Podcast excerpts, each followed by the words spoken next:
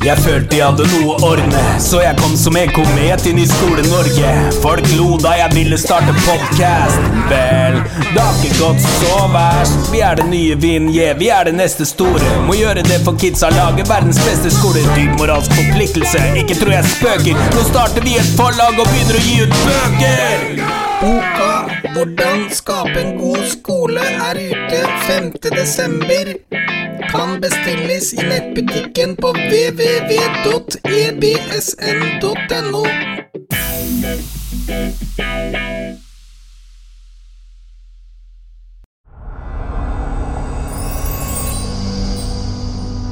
Et bedre Skole-Norge. Velkommen til Et bedre Skole-Norge. Vi fortsetter med en oppfølger fra forrige uke, og det er fortsatt handlingsrommet som er på tapeten. Du hører faktisk nå på Norges største skolepodkast, og det er jeg ganske stolt av. Det skyldes eh, bl.a. at Bergen kommune bruker Samskapingspodkasten i et eh, opplegg med alle lærerne sine. Så det spørs hvor lenge vi får holde på tronen, men eh, vi nyter det så lenge vi sitter her. I dag så er gjestene Astrid Søgnen, tidligere leder av hele Oslo-skolen. Lars Johannessen Kirkebøen, forsker ved SSB. Episoden i dag skal både være tilsvar for påstander Øystein Imsen fremma i forrige episode, og en refleksjon over hva vi bør ta med oss videre. Vi gleder oss masse. Et bedre Skole-Norge. Først til tilsvaret. Øystein Imsen sa følgende i forrige episode. Astrid Søgnen sier rett ut at hun er kjempestolt av at de kutta de praktisk-estetiske faga til fordel for mer skriving, lesing og regning, altså grunnleggende ferdigheter, for å pushe opp resultatene politisk. Han sa videre dette er et åpenbart og direkte brudd på fag- og timefordelingen, og det har pågått i åpenhet i 20 år. Kilden han brukte da, var en samtale Astrid Søgne hadde hatt med Hanne Skartveit eh, i en VG-podkast som ble utgitt 18.10.2017. Og på slutten, ca. rundt 50 minutter, så sier Astrid Søgnen i noen sammenhenger er det at en elev lærer seg norsk viktigere enn kunst og håndverk. Det var da de snakka om store utfordringer blant mange minoritetselever i Oslo-skolen. Jeg vil bare oppklare at Imsen feilsiterer, og i tillegg tillegger motiver til Astrid Søgnen som hun ikke har, og putter ord i munnen på deg i tillegg, Astrid Søgnen, og konkluderer deretter med at du bryter loven. Er det her cirka riktig oppsummert, eller? Det er riktig oppsummert. Og da jeg ble gjort oppmerksom på dette, og det var jo du som kontakta meg og spurte om jeg ville ha et tilsvar, ja, så opplevde jeg nesten ubehagelig at eh, dette ble sagt. Og jeg var veldig glad for at jeg da kunne få et tilsvar, som i prinsippet du nå er en del av. Mm. Jeg vil bare fortsette litt, fordi Imsen fortalte videre at han ikke hadde hørt om noe tilsyn i forhold til timetelling, men at det har blitt gjort en rekke ganger. Og UDF har særlig vært opptatt av streng timetelling og vært mest på, sånn jeg skjønner det. Så i 07 ble fylkesmennene oppfordra til å sjekke timetelling, og det ble fulgt opp i 08. Og i 16 ble en undersøkelse gjennomført av NIFU på oppdrag av kunnskapsministeren. Rapporten heter én av ti skoler planlegger med for få, få, med for få timer. Elever får ikke den opplæringen de har krav på. Så vidt jeg skjønner, så kom det fram der at uh, i Oslo-skolen så sto det ganske bra til. Ja, altså vi deltok i hvert fall i undersøkelser. Og jeg tror vel kanskje den siste jeg husker best, for jeg lurer på om den var på videregående. Og da husker jeg tenkte at jeg håper virkelig at rektorene og skolene har brukt tida til, til det de skal. Utdanningsforbundet var, var, særlig opptatt av dette og gikk sterkt ut. Og jeg støtta absolutt den undersøkelsen, fordi vi må huske på én ting, at tid i læreplan, fag og timefordeling, det er elevenes tid. Det er ikke noe vi kan sånn holder på med sånn som vi ønsker. Eh, skal de ha x antall årstimer i norsk, så skal de faktisk få det. Men etter det jeg husker, så eh, kom Oslo godt ut som mange andre gjorde. Eh, hvis jeg skal prøve å være litt brobygger her, da, så må jeg jo si altså, Imsen snakka også i forrige episode om at det er viktig at vi som skolefolk også er gode lovfortolkere. Og i hvert fall personlig tenker jeg at der er han inne på noe, fordi at det er vi som vet hvordan tverrfaglig arbeid bør gjøres og legges opp pedagogisk. Og da er det jo viktig, samtidig som elevene skal få timene sine og alt sånt, så er det viktig at vi fortolker lovene, tenker jeg, til det beste, sånn at det blir godt pedagogisk, da. Nå vil jeg over til et annet tema. Ifølge en ny SSB-rapport ser resultatene Oslo-skolen fikk under ditt styre, Astrid, veldig gode ut. Vi har fått med Lars Kirkebøen, som er eh, mannen bak rapporten. Kan du ta oss gjennom resultatene, Lars? Takk. Dette er altså en uh, ny artikkel som kom i tidsskriftet Samfunnsøkonomen for ja, uke eller to siden, og hvor jeg ser på skoleresultater i Oslo. Det er jo velkjent at Oslo-skolen har gode resultater på flere områder, særlig nasjonale prøver, men også på eksamen og standpunktkarakterer ved fullført grunnskole og fullføring av videregående opplæring.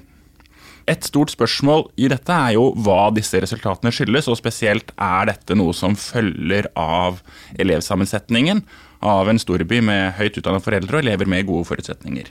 Så i denne nye artikkelen så går jeg mer inn på skriftlige eksamenskarakterer ved fullført grunnskole og fullføring av videregående opplæring innen fem år, som liksom to grunnleggende mål på hele grunnskolen og hele grunnopplæringen.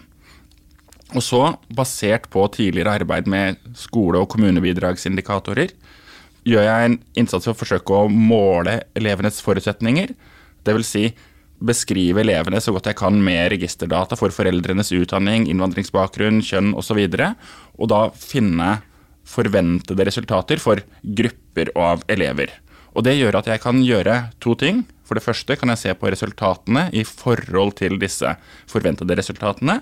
Og jeg kan også bryte opp elevgruppene i grupper ut fra elever med sterkere eller svakere forutsetninger, og se hvordan disse gruppene presterer relativt til hva vi kunne forvente.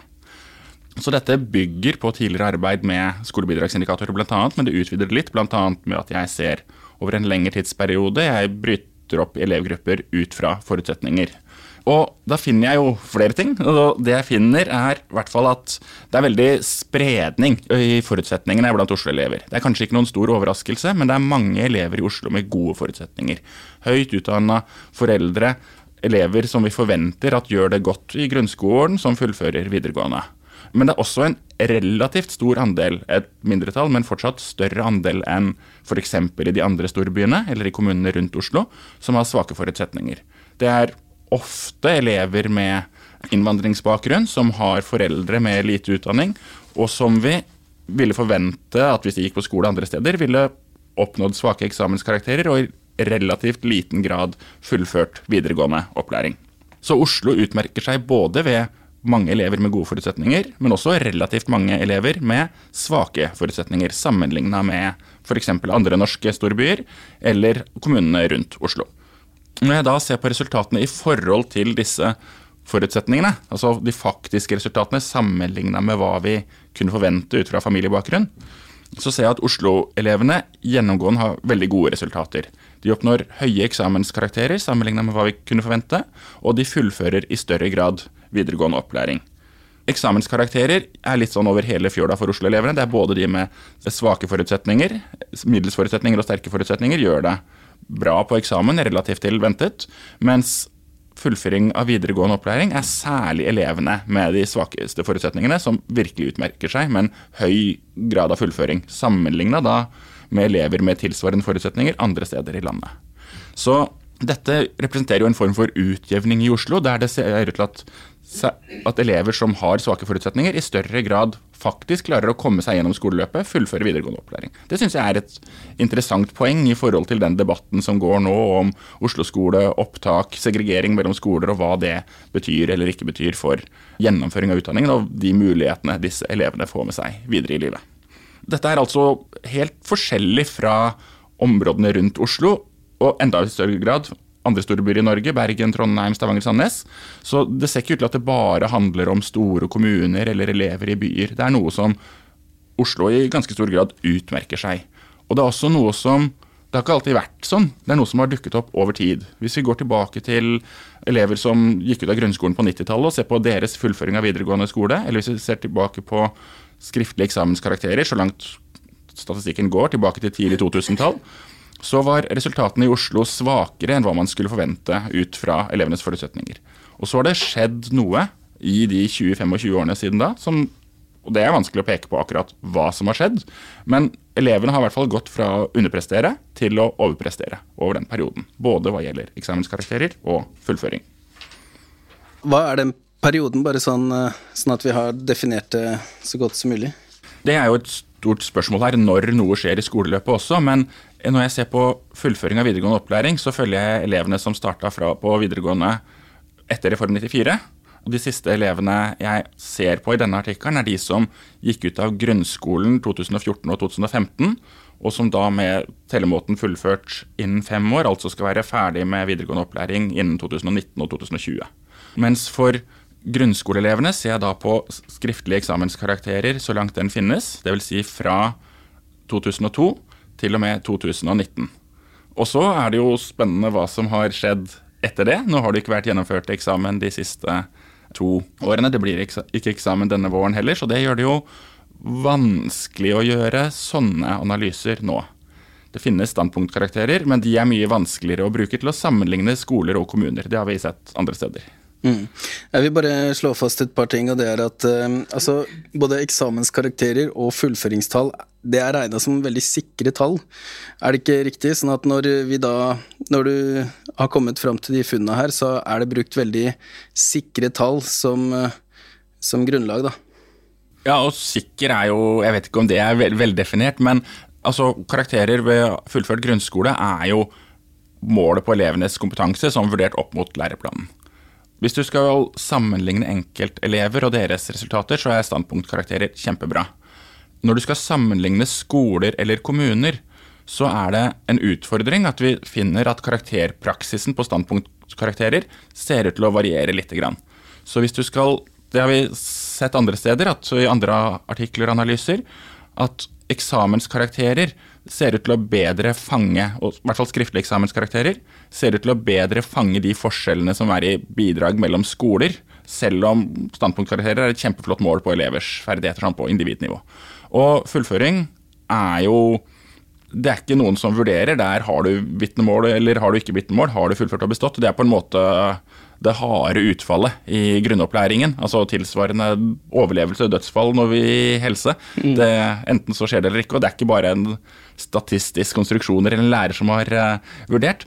Det er også noe vi ser at har konsekvenser for elevene. Altså det er mye forskning som tyder på at dette betyr noe, da. Og det finner jeg også når jeg ser en annen studie på bidrag til eksamenskarakterer. Dette har konsekvenser for om elevene fullfører videregående, for hvor mye utdanning de tar gjennom 20-årene, for om de er, i, er, sysselsatt i arbeid eller ikke rundt sånn 30. Så dette her er jo ting som det er rimelig å tro at har konsekvenser for elevene, også further down the road, altså varig betydning. Bare for å ta en bitte liten mellomoppsummering, så har vi da sikre tall på at, uh, på at det har skjedd noe spesielt i Oslo som har ført til bedre eksamensresultater og økt gjennomføring, for å si det helt basic og greit. Ja, jeg vet ikke hva som har skjedd, men i løpet av de siste 20-25 årene så har Oslo-elevene gått fra å underprestere, mm. sammenligna med sine målte forutsetninger, til mm. å overprestere. Ja. Da er det at vi skal utforske litt hva som egentlig har skjedd, og da er det jo veldig relevant å snakke med deg da, Astrid, for du har jo sittet som leder her i den perioden. Og da er jo spørsmålet veldig åpent. Hva tror du var avgjørende for at det gikk så bra som det gikk? Først så henger jeg meg litt på det som Kirkebøen sa, fordi da hvis man går inn og ser på studiebarometer som Utdanningsdirektoratet presenterer eh, årlig, så altså Jeg begynte i 2000 det som var russ i 2000, altså de begynte da i videregående i 97, da lå Oslo som et av de tre svakeste fylkene. Det var Finnmark og Nordland og Oslo lå omtrent likt på 65% Apropos underprestere.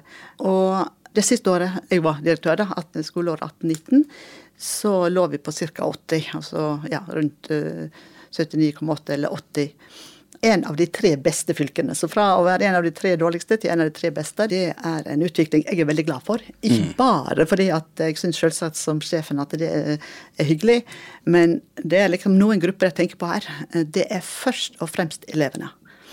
Det er elever med særlig tøffe forutsetninger, og det betyr ikke svake forutsetninger.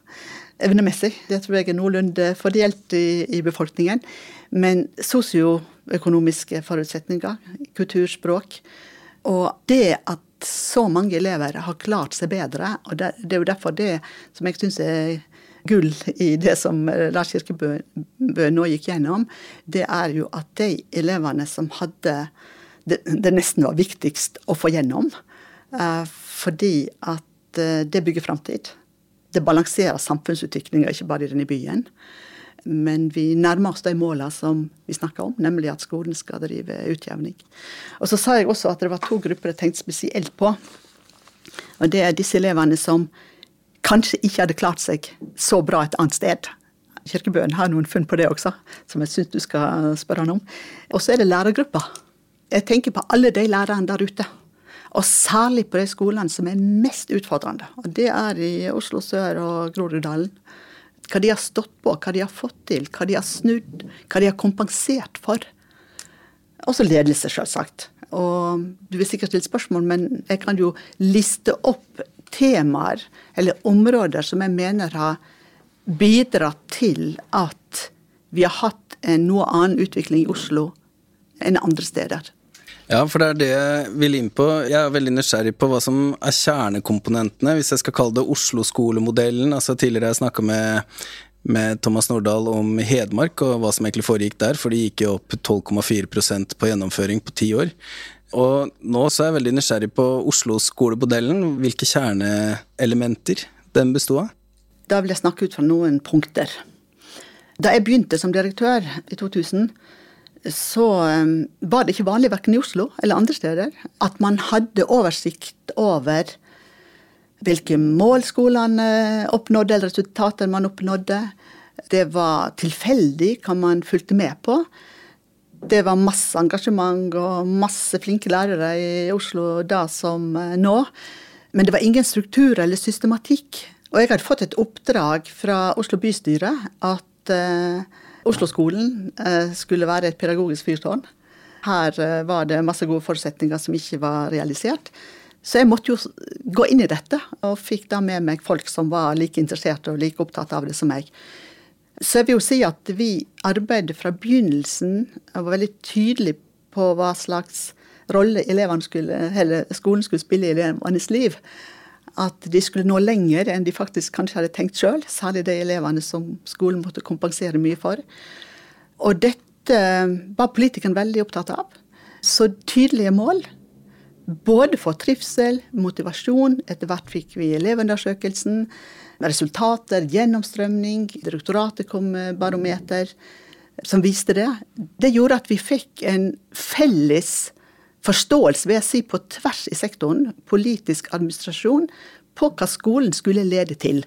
Og at den enkelte rektor skulle kjenne på at mitt ansvar det er at elevene på denne skolen de skal få realisert sitt potensial på mange forskjellige måter. Og de ansatte skal oppleve at de både blir støtta, men at de samtidig har et ansvar i forhold til elevene sine.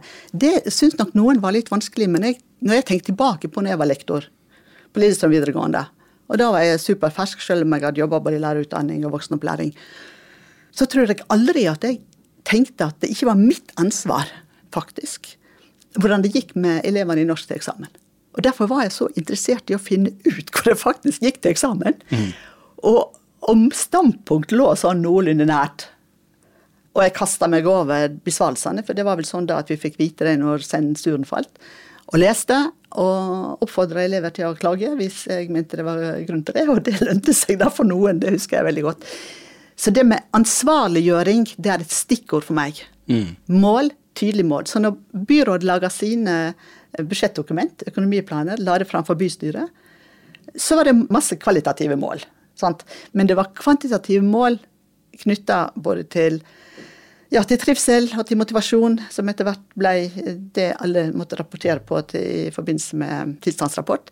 Det var på elever som presterte på de svakeste nivåene på nasjonale prøver i et uh, fireårsperspektiv, i et økonomiplanperspektiv. Det ble lagt fram for bystyret.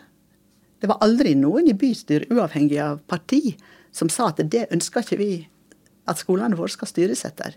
Så jeg opplevde at det var en forståelse for at eh, det måtte ligge der. På slutten forvalta jeg 15 milliarder til Oslo-skolen.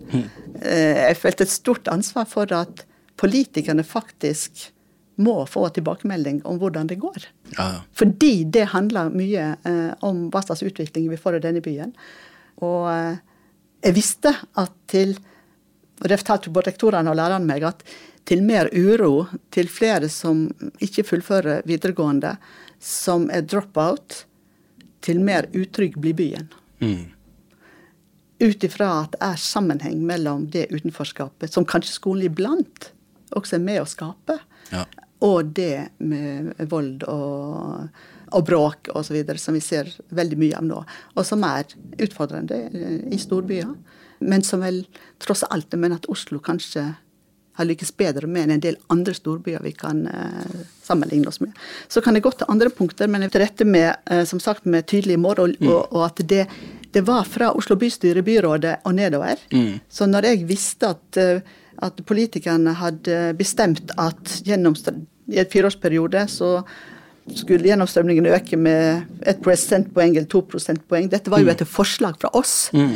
eller fra administrasjonen.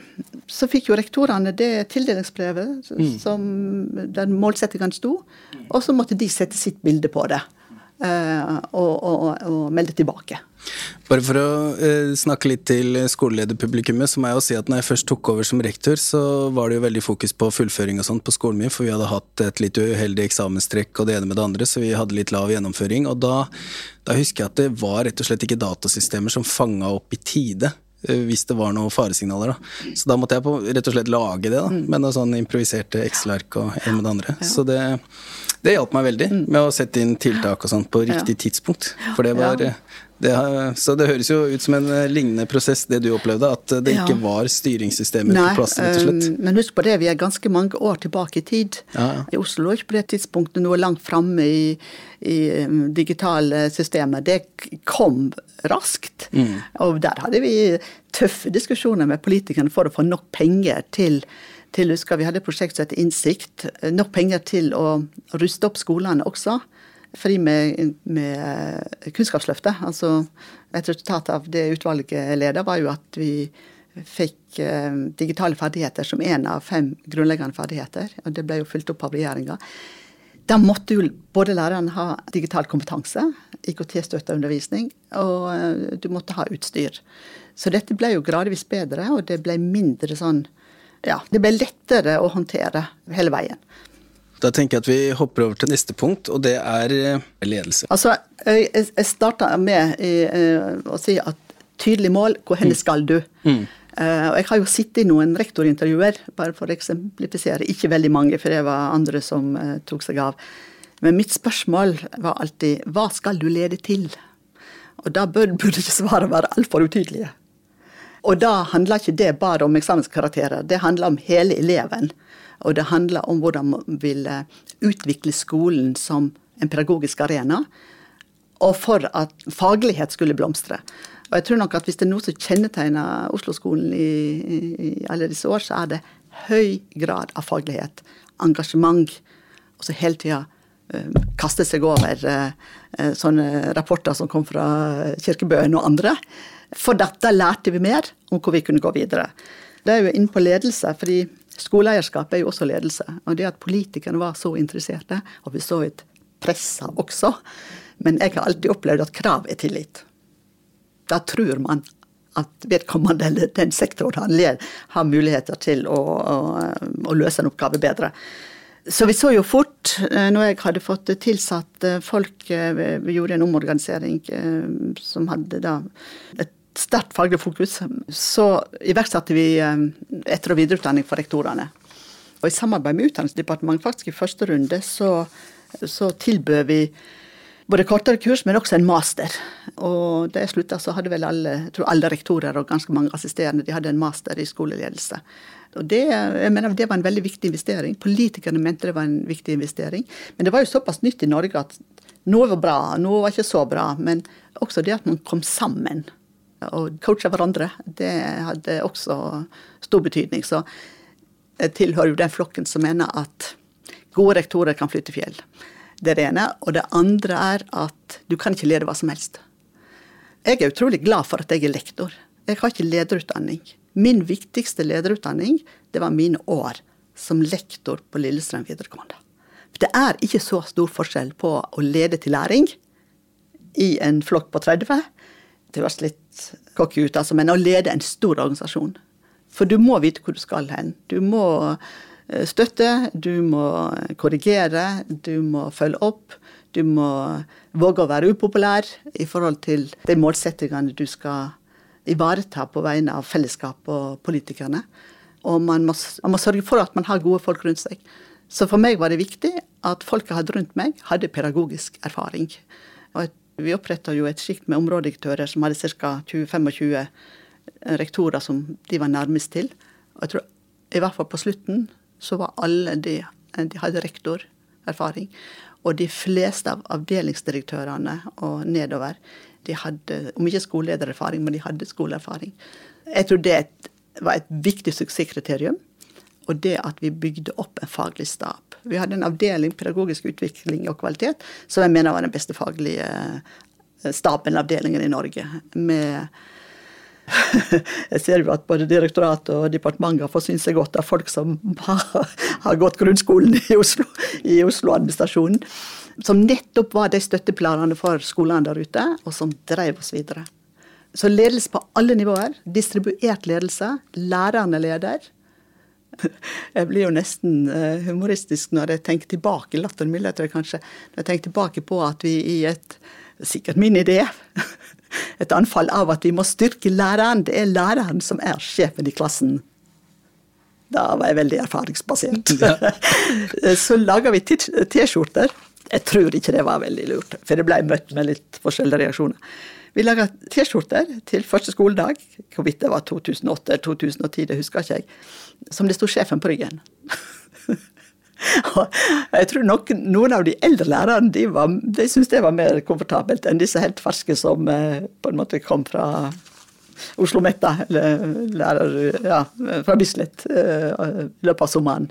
Men jeg holder jo fortsatt fast på det, at eh, distribuert ledelse hele veien, det har noen elementer i seg som gjør at du tar ansvar, og at du er ambisiøs. Og for meg var det veldig viktig å kontinuerlig si til mine folk rundt meg og der ute at vi må være ambisiøse på alle elevers vegne. Og da kom jo språket inn, som var, en, det var helt, helt avgjørende. Så satsing på begynneropplæring skulle ha gjort enda mer av det enda tidligere, tenker jeg. Men vi tok veldig alvorlig fatt i det da vi egentlig skjønte. For husk på én ting, at den skolen som jeg overtok, og da du hadde en gjennomstrømning på 65% det var jo en mye mer homogen skole enn den jeg forlot. Mm. Så det må vi også ta med oss når vi vurderer den utviklingsreisen. Ja, Fortsatt så er det 40% av alle grunnskoleelevene har en flerkulturell bakgrunn. Det er en stor andel. I prinsippet en ressurs. Men det blir ikke en ressurs hvis det å ha for dårlige språkferdigheter blir ei ulempe eller en mangel som gjør at vi ikke kommer videre. Da har vi, skolen, et ansvar. Og Det er derfor jeg er så veldig glad i den rapporten.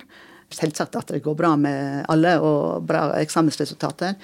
For at skolen skal legge til rette for uh, sosial utjevning, eller jeg liker gjerne å kalle det sosial mobilisering, det er gullparagrafen i opplæringsloven eller i forskrifter eller i alle 17. mai-taler det å få noen beskjeder om at det går riktig vei, det er viktig. Mm. Det fikk vi eh, allerede i 2011, Kirkebøen. Jeg vet ikke om du hadde med i din rapport, NIFU-rapporten? Det har vært mange studier ja. av ja. Ja. skoleresultater generelt, og Oslo-skolen spesielt. Og jeg skal ikke love at jeg har fått med meg Nei, eh, alt som har skjedd. Den, det, var første gangen, det var første gangen vi liksom fikk en beskjed om at Oslo utjevner bedre sosialt enn mange andre steder. Det var helt sånn ja, jeg ble helt rørt over det, fordi det, det, var, så, det var, så, viktig fordi vi var til for. Mm. Ja. Jeg må bare ta en liten fot i bakken der, fordi Per Solli sier jo det at uh, Altså, Per Solli er mitt rektoridol på mange måter. Jeg syns jo det han har fått er enestående. Men han sier det at det er mye viktigere enn olja, det vi holder på med. Altså, Barn og unge er den viktigste fremtidsressursen vi har. Det var veldig fint å intervjue en som het Ola Eggen altså fra Elvebakken, som sa det at uh, altså, Da snakker vi med han uh, Stian på stien, som har gått Norge på langs, ja, uh, som et ja. skoleprosjekt. Og da sa Ola Eggen at Altså, skolen er et av de få stedene hvor ikke alt dreier seg om å øke overskuddet med profitt, men du kan heller se at vi bygger mennesker, og han sa at den største gevinsten for han som lærer er å se han Stian på stien sitte i studio etter en tur, hvor moden han har blitt, hvor mye ansvar han har klart å ta, hvor mye han egentlig har vokst som menneske. Han syntes jo det var helt sånn enestående å se på, da. Den reisen han hadde tatt sånn sett. Så jeg er litt inne på det du snakker om, da. For å mellomoppsummere litt, så var det et tydelig mål, og det var et skoleeierskap som tok ansvar, og da ble det også distribuert ledelse. Og så virker det som at det var mye kompetanseutvikling, og da tror jeg at eh, det neste punktet vi kommer til, er det fokus på utfordringene, eller? Ja, jeg har lyst til å si litt om oppfølging. fordi Ja. nå tar jeg det punktet som jeg mener at vi utmerker oss på. Eh, og som uh, Kirkebønnen sa, det er, det er vanskelig å En sånn innsatseffekt, men uansett over så mange år. Og det vi gjorde, de tiltakene, innsatsene vi gjorde, de var jo ikke tilfeldige. Som jeg sa, så jakta vi på forskning og forskningsresultater fordi det gjorde oss klokere. Og det med f.eks. oppfølging er et sånt tredje stikkord for meg. Så oppfølging, absolutt. Og det med utfordringer, som du sa Altså, vi hadde jo aldri kommet oss videre hvis vi ikke tok tak i utfordringene. Det var jo derfor f.eks. den store satsinga på begynneropplæring, språkopplæring, at eh, vi så at det var hindring. Jeg husker et eksempel. Jeg sto på en stor, stor videregående skole i Oslo, ganske ny. Det var et stort arrangement. Det var, jeg tror det var Røde Kors var med. Det var, det var om den flerkulturelle byen og, eh, og hvordan vi utvikler oss videre, og hvordan skolen kan være en, eh, en god samarbeidspart. Og på den skolen så var det kanskje en Så skulle elever få lov å si hva de tenkte. Og det var kanskje 60-70 elever i VG1. De aller fleste var, hadde, var minoritetsspråklige.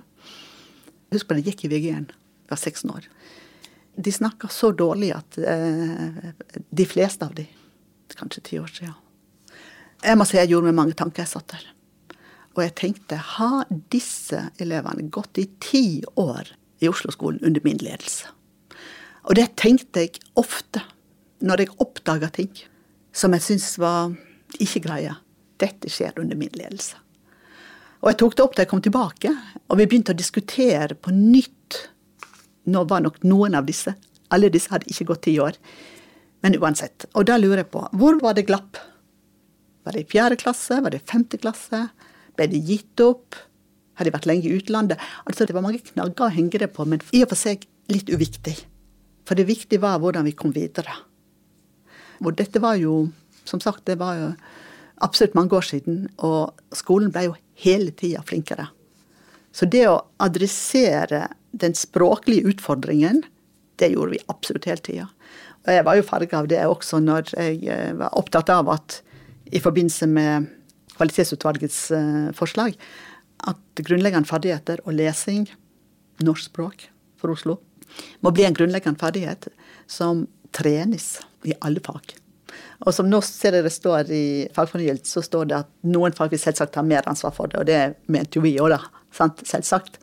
Men man må liksom benytte absolutt alle muligheter. Og jeg mener det går ikke ut verken over matematikk eller praktisk-estetisk fag eller, eller noe. Eller som en lærer sa til meg, det er jo faktisk bare at jeg kjøper inn ei vekt og et målbånd og noe inn i klassen. Sant? Og vi får snakka litt om det, og vi måler ut i skolegården, det gjør de i aktivitetsskolen. Så er du i gang. For så møysommelig er det å få til faglig utvikling. Det er derfor at jeg nesten blir litt sånn høytidelig når jeg leser denne rapporten, fordi jeg vet hva det koster å skape utvikling på områder som dette, som på en måte da skal gi seg, vise seg over veldig mange år.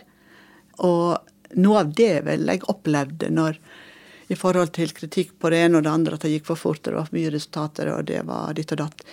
Det tror jeg også kanskje bunner noe i Særlig opplever jeg det faktisk fra utenom Oslo.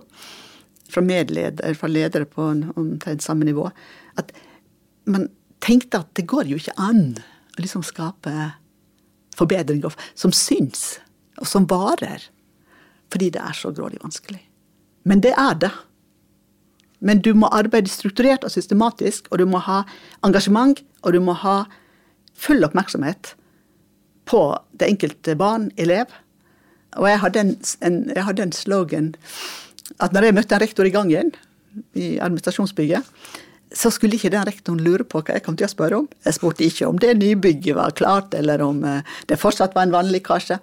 Jeg spurte om eh, Omar og Jasmin hadde lært å lese siden sist. Det er en ganske sterkt symbol, sant? Men det var for å som, holde tak i hvorfor er vi toppledere i det mest krevende skoledistriktet med de målsettingene, og den faktisk mulighet for innflytelse til å skape en bedre by. Det er høytidelig, men det er også høytidelig. Det er nær sagt det som var grunnfjellet. Så utfordringene, og det var styringsdialogen. altså Jeg tror det er ingen politiker som vil si at ikke, at ikke jeg var mer enn tydelig på de utfordringene vi sto overfor. Og husk på at i denne perioden så var det Altså, vi brukte eh, fem milliarder i året i skoleanlegg. Så det var en enorm elevtallsutvikling, og alt dette skulle håndteres. Og jeg ønska jo ikke at det skulle gå utover de pengene som skolene skulle få. altså at det måtte balanseres, og da kunne ikke bygget det materielt, og det må til, og alt det der. sant? Og jeg vet at man går i forkant. Men akkurat det som skjer ute på skolene rundt det og det, det liksom kan oppleves som en lettere å saldere. Men til mer politikerne fikk vite om hva vi fikk til, hva utfordringene var, engasjementet, gleden, være på, til stede på rektorsamlinga, så opplevde jeg Jeg opplevde, jeg sa det til mine ansatte, vi blir lytta til. Dette budsjettdokumentet det ligner veldig på det forslaget vi laga. Og det er fordi vi dokumenterer. Vi sier ikke bare at vi trenger mer penger. Og det er jo det som jeg syns er litt frustrerende med debatten i dag også, at Og jeg vet ikke hva det skyldes. Jeg hører fra politikere, jeg hører fra organisasjoner. Det virker som man liksom For en bedre skole så har man to verktøy i kassa. Og det er flere lærere og mer penger. Altså, jeg er for begge deler, men jeg vet at det er ikke nok.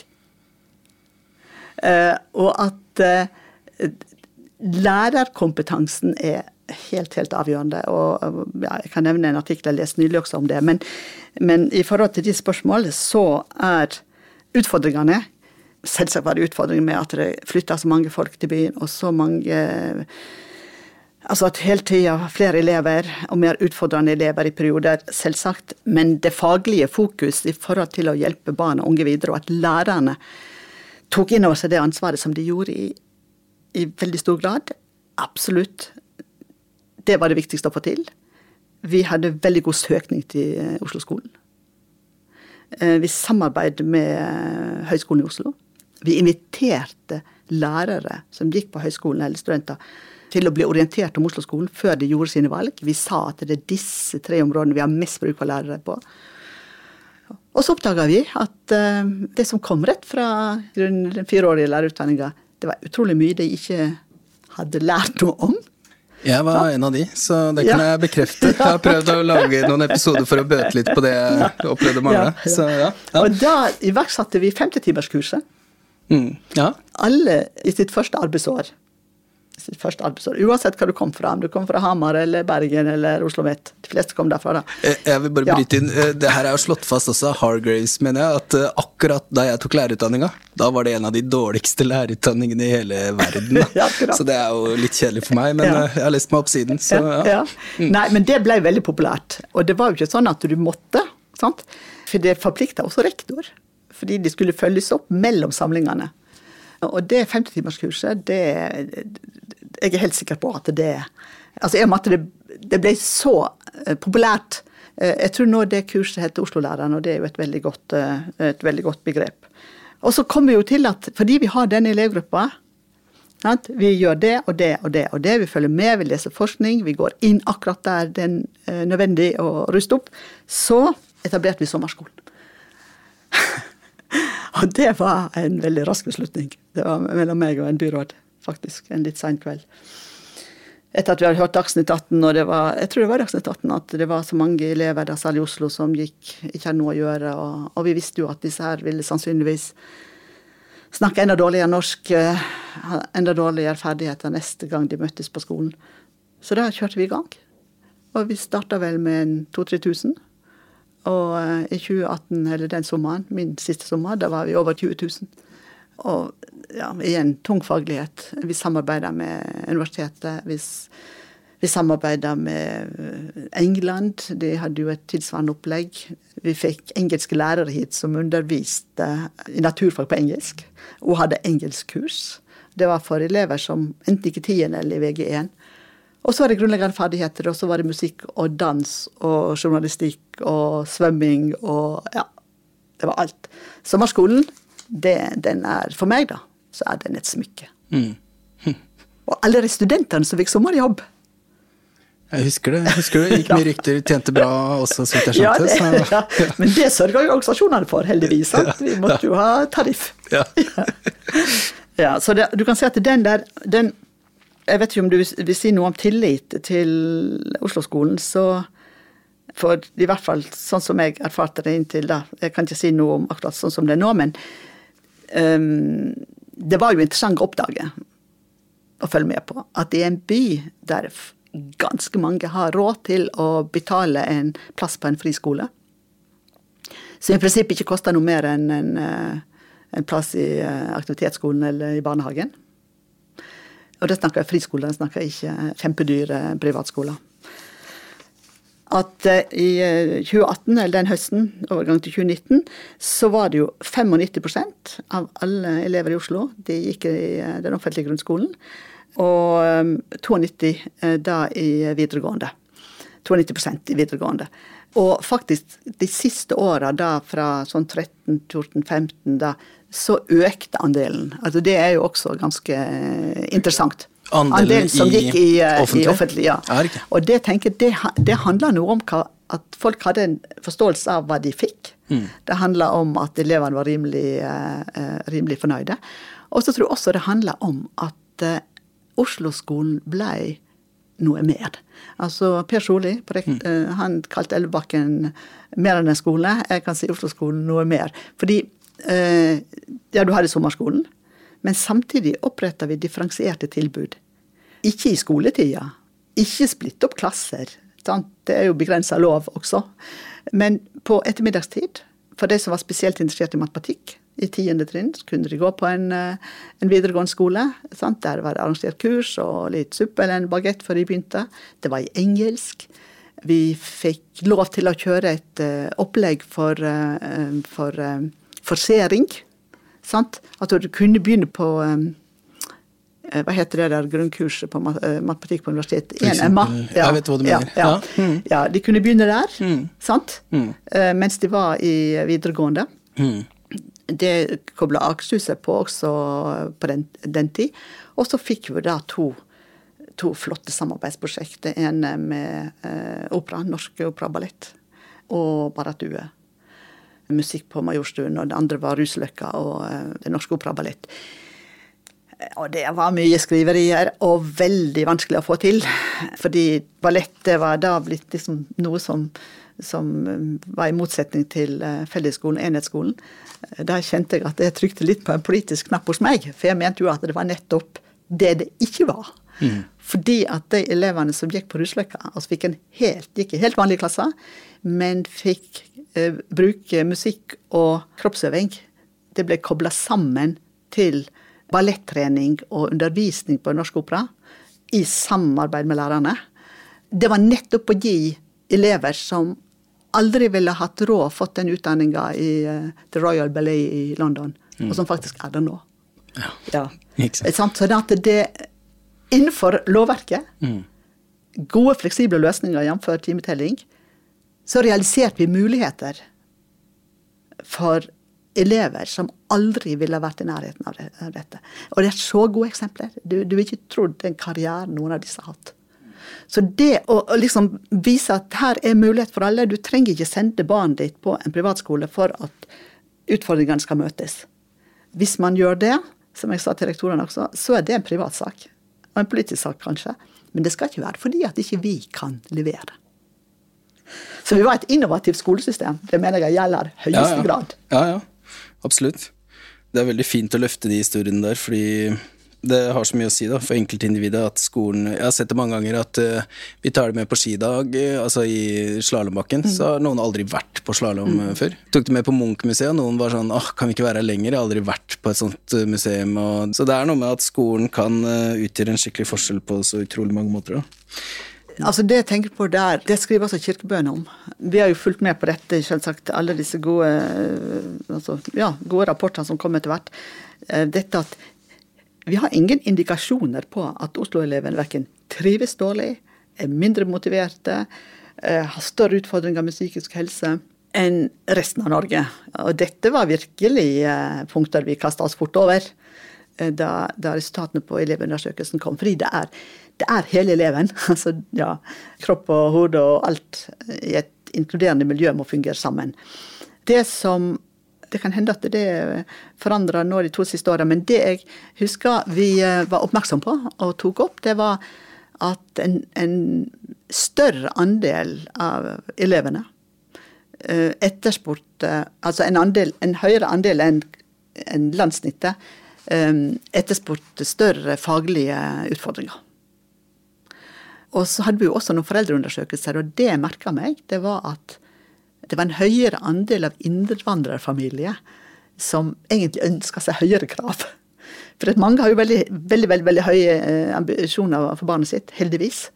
Og det var også rett med oppfølging fra lærere. Det var også litt sånn ujevnt uh, fordelt. Men jeg holdt på å si de aller viktigste, det som gikk på velbefinnende. Der utmerka ikke Oslo-skolen seg i, i min periode spesielt negativt i forhold til andre. Og det, som sagt, du er inne på det også. Dette diskuterer jeg helt kort i artikkelen min. og men det henger jo sammen med et litt større punkt, som jo er mye av bakgrunnen her. Og det er at Oslo-skolen er kjempestor. Det er helt klart masse elever med forskjellige utfordringer både i og utenfor skolen der. Det var det nok den gangen jeg gikk i Oslo-skolen også. Men det er jo interessant å prøve å lage et referansepunkt og finne noe å sammenligne med. Det er det jeg da forsøker å gjøre på en litt sånn grundig omhyggelig måte for eksamen og gjennomføring av videregående her. Når det gjelder elevers trivsel i skolen og liksom psykiske velvære og helse både i og utenfor skolen, så er det jo to hoveddatakilder som jeg kjenner til. Det ene er jo Utdanningsdirektoratets elevundersøkelse. Der blir elevene spurt om hvordan de trives og sånt noe. Når jeg bare har sett på dette, så ser ikke jeg noen tydelige forskjeller mellom Oslo og resten av landet. Det er noen enkeltforskjeller, bl.a. tror jeg dette med faglige utfordringer er det svarer Oslo-elevene litt forskjellig, men forskjellene er ikke veldig store, og det er ikke noen veldig tydelige tegn til forskjellig utvikling i Oslo eller resten av landet heller. Den andre kilden er jo Ungdata-undersøkelsene, som jo diskuterer elevers psykiske helse blant, eller ungdommers da, psykiske helse blant annet, og i hvilken grad de trives på skolen. Også. de oppsummerer jo også at det ser ikke ut til at det er så veldig store forskjeller mellom Oslo og resten av landet. Det har vært noen endringer i undersøkelsen som gjør det litt krevende å sammenligne utviklingen, men oppsummeringen fra Anders Bakken og Ungdata-forskerne er jo at noen elever har utfordringer. Det er ikke tydelige forskjeller. Men det som jo jeg har tenkt på som er liksom en ball å sparke videre, er at jeg mener jo jeg har gjort en litt jobb her med å prøve å etablere et referansepunkt. Og hva, hva betyr elevsammensetningen for resultatene vi kan forvente i Oslo? Hvordan er resultatene i forhold til det? Det tenker jeg kunne vært interessant å gå videre med også for andre typer resultater på skolenivå, altså type trivsel eller type elevenes mentale velvære eller sånt noe. Hvordan er de i Oslo sammenligna med hva vi kunne forvente? Dette er et litt krevende tema å gå inn på, fordi vi vet en del om hvordan elevenes målte forutsetninger, familiebakgrunn og sånt noe, henger sammen med resultatene.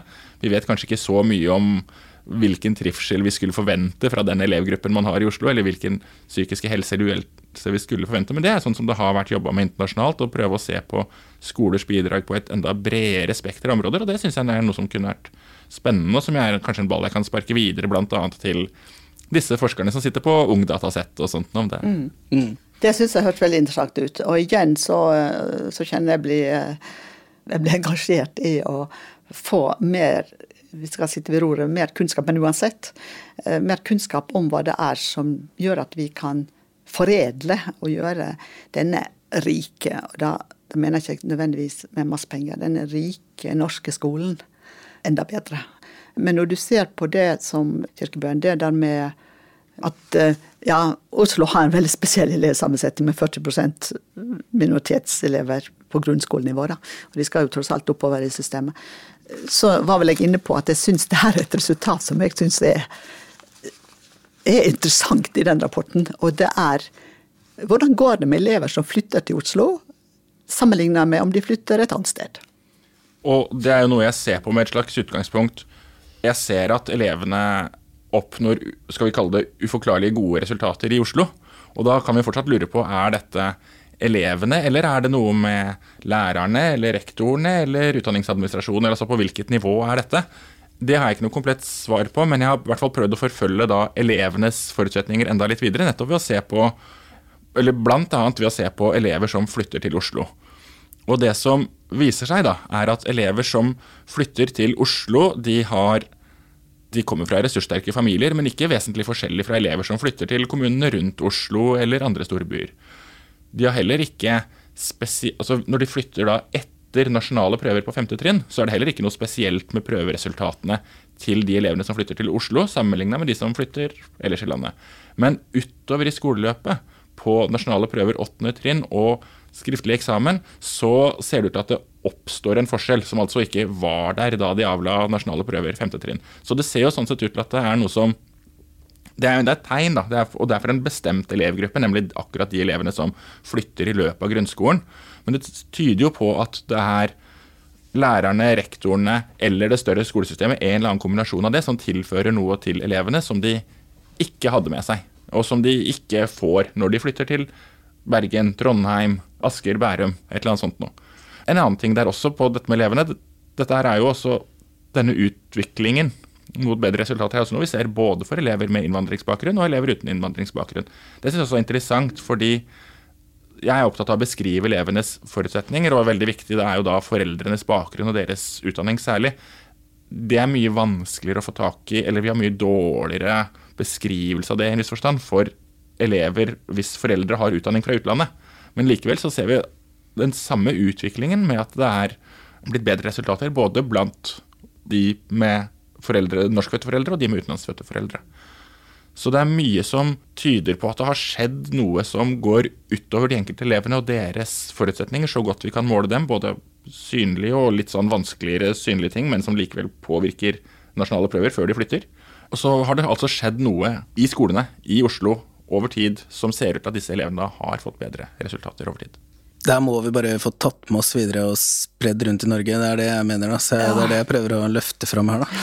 Jeg syns at dette, dette, er et veldig interessant funn. fordi da spoler jeg tilbake til jeg begynte, at altså, gode resultater, trivsel, motivasjon, det ble ikke skapt i, i strømsveien i administrasjonen. Det ble skapt ute på en enkelte skole. Av lærerne, av ledelsen. Vi må absolutt aldri glemme det.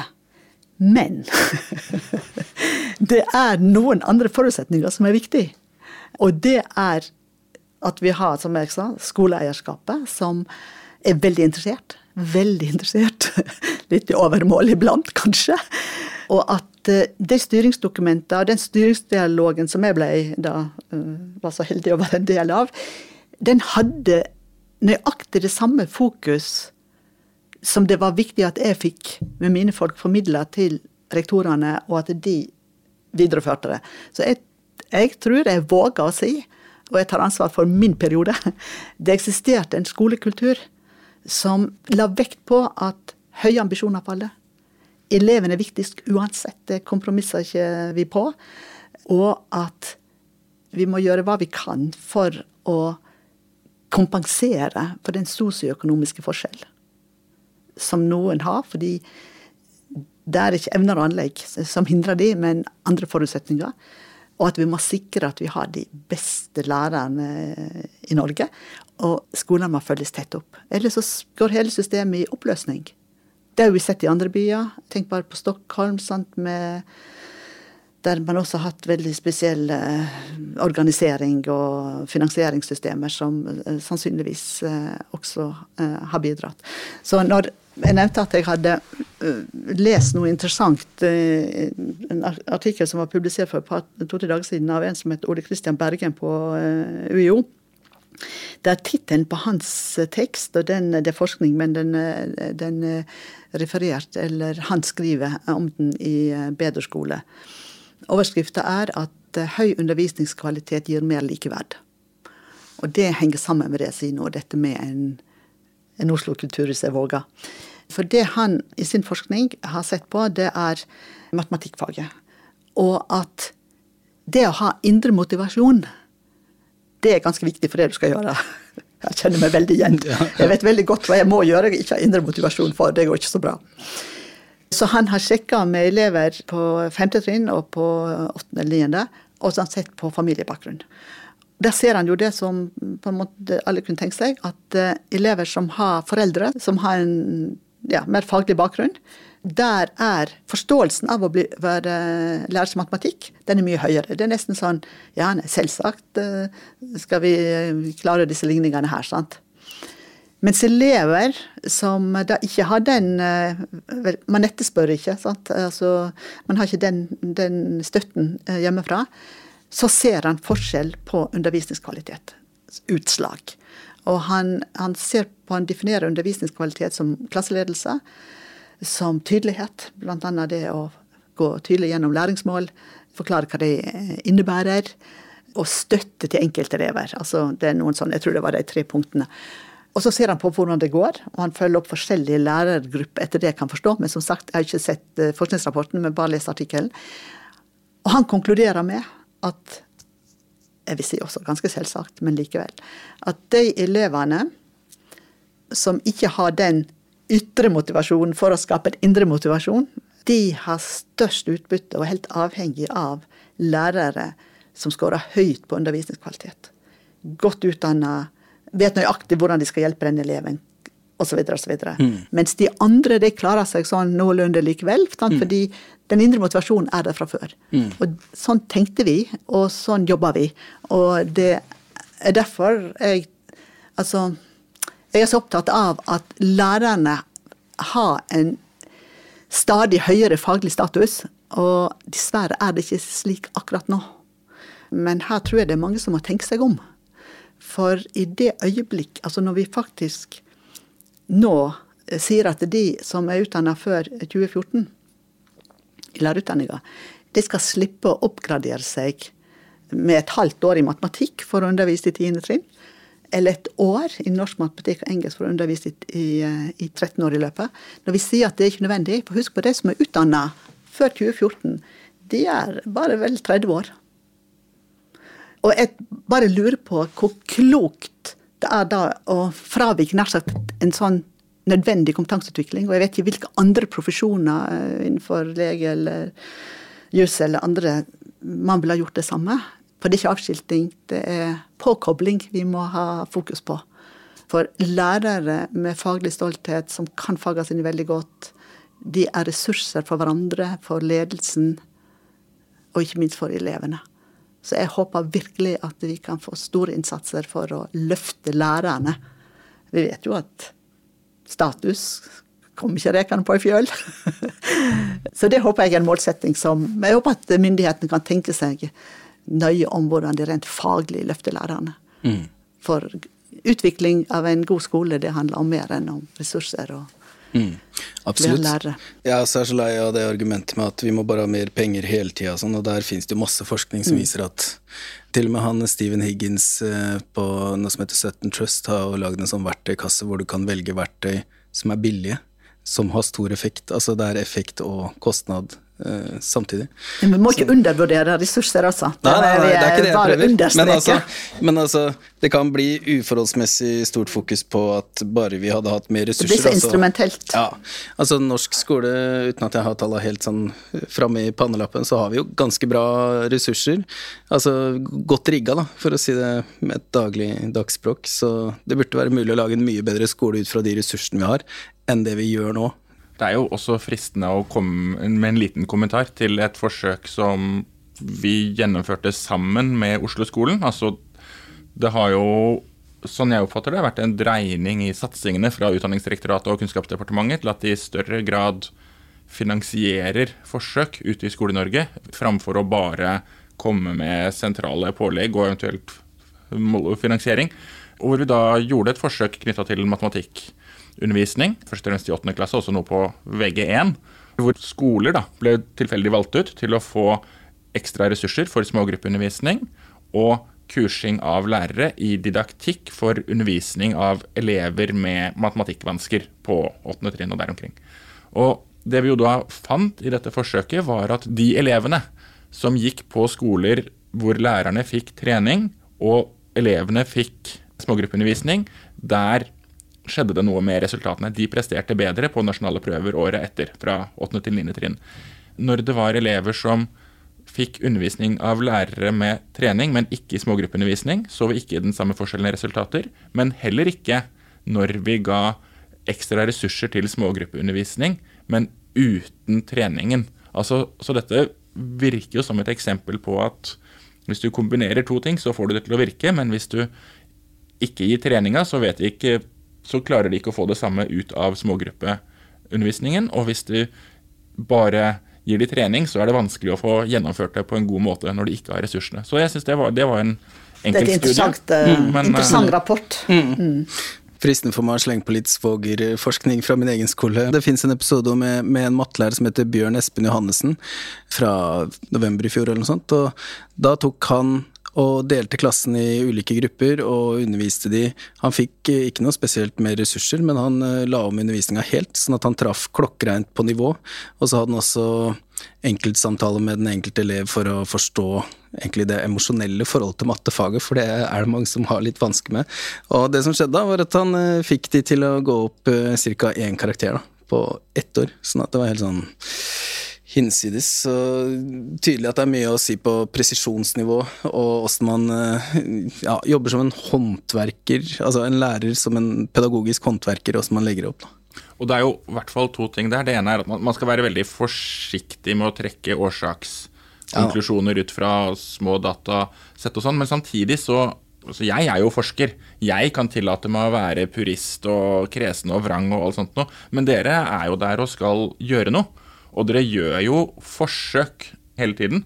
Så det er jo noe jeg er opptatt av. At dere skal være bevisst på de forsøkene dere gjør, og gjennomføre de på en måte sånn at man faktisk lærer noe av dem og tar med seg det videre. Og så er det det er ikke så mye av de hverdagsforsøkene som man liksom skal legge på en sånn standard at de kan publiseres i et vitenskapelig tidsskrift, for det blir fryktelig fryktelig tungvint.